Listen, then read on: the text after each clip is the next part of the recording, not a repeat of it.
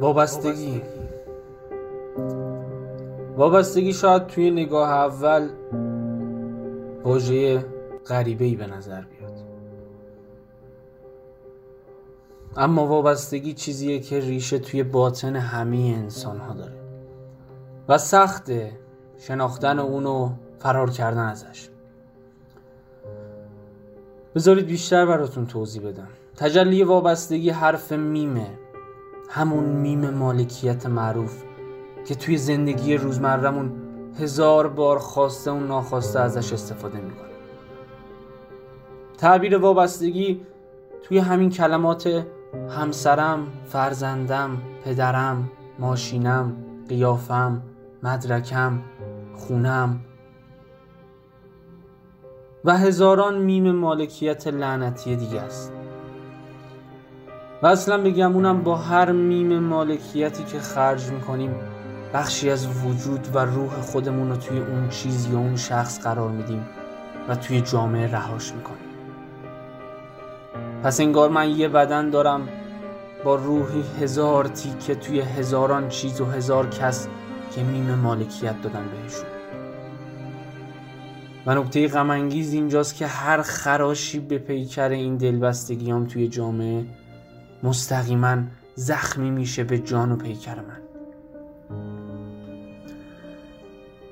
حالا فکر کن چقدر ضعیف انسانی که میمای مالکیت زیادی داره و چقدر ضربه پذیره جلوی بقیه انسان ها جلوی طبیعت جلوی ماورا و طبیعه. چون که به آسونی با هر ضربه به وابستگی اون شخص میشه روح و ذهن اون فرد رو اذیت کرد. و اگه خیلی نیاز به تنبیه داشته باشه میشه میم مالکیتش رو ازش گرفت. و اون وقتی که اون آدم انگار تیکه ای از جونش رو از دست داده. بعیده بعیده توی توان انسان باشه ساختن همچین چیزی. چیزی که هم درد و هم درمان. و واقعا عجیب نیست اگه منشأش رو ماوراءالطبیعه بدونیم. اصلا به نظر من همین قضیه وابستگی و میم مالکیت یه نمود کوچیکی از سیستم پاداش و جزا و بهشت و جهنم موعوده. اینطوری که وقتی غم داری و ناراحتی برای تسکینت و موقع بندگیت به نشونه پاداش یه وابستگی به تو میدن. وابستگی که به واسطش تو چند لحظه از فرش به عرش میری و خوشحال ترین آدم روی زمینی. اما موقعی سرکشی و سرمستید یه دونه از وابستگیاتو ازت پس می‌گیرن. تا بدونی رئیس کیه. و تو فقط برده ای به واسطه افساری به نام وابستگی هات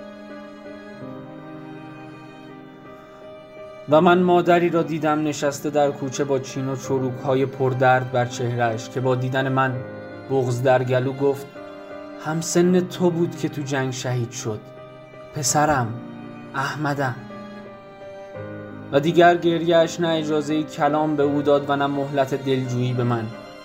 و اون روز هر دم های روی پستی و بلندی های چین و چروک آن زن در نظرم می آمد و من را هم که حتی فامیل پسرش را نمی‌دانستم به بغز وامی داشت و من فکر کردم و من فکر کردم که گاهی مثلا در مورد یک جوان 22 ساله این میم مالکیت چقدر می‌تواند بزرگ باشد که از دست رفتن آن بعد از سی سال این چنین همچون آتشی سوزان در دل مادرش می جوشد و می سوزاند.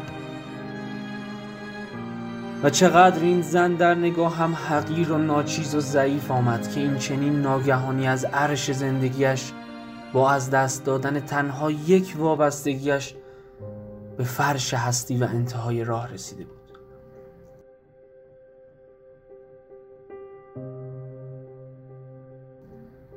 و من ترسیدم. ترسیدم که اگر او فقط یک وابستگی داشت و آن تنها وابستگیش این گونه او را زمینگیر و نظارگر هر روز رهگذران خیابان به امید دیدار فرزندش کرده بود این هزار هزار وابستگی من که همچون حمل کننده های تکه های جانم در کف خیابانند و بنده به موی هستند با من چه خواهند کرد؟ و این من چقدر ضعیفتر و حقیرتر از پیرزن کوچه نشین هستم.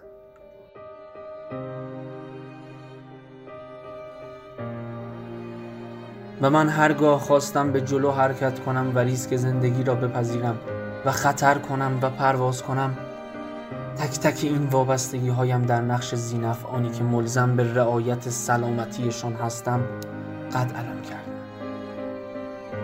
و هر کدام بندی را کلوف یا نازک به پاهای اندیشه و علمم بستند و هر بار پروازم را اجازه ندادند و ریسکم را دست نایافتنی متصور کردند در نگاهم.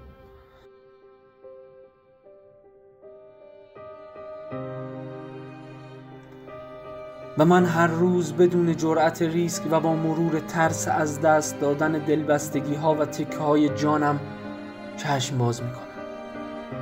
و چه کسافت زندگی لوپ محور پرترس و استرسی را هر روز ادامه می‌دهم.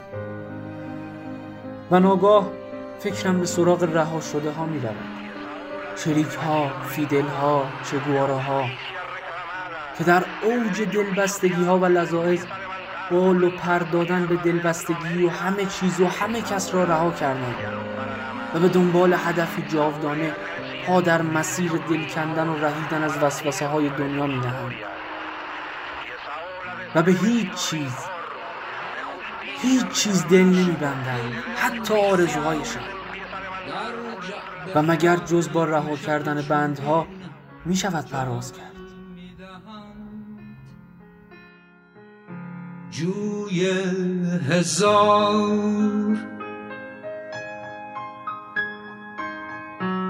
زمزمه درد و انتظار در سینه می خروشد و بر گونه ها روان. جوی هزار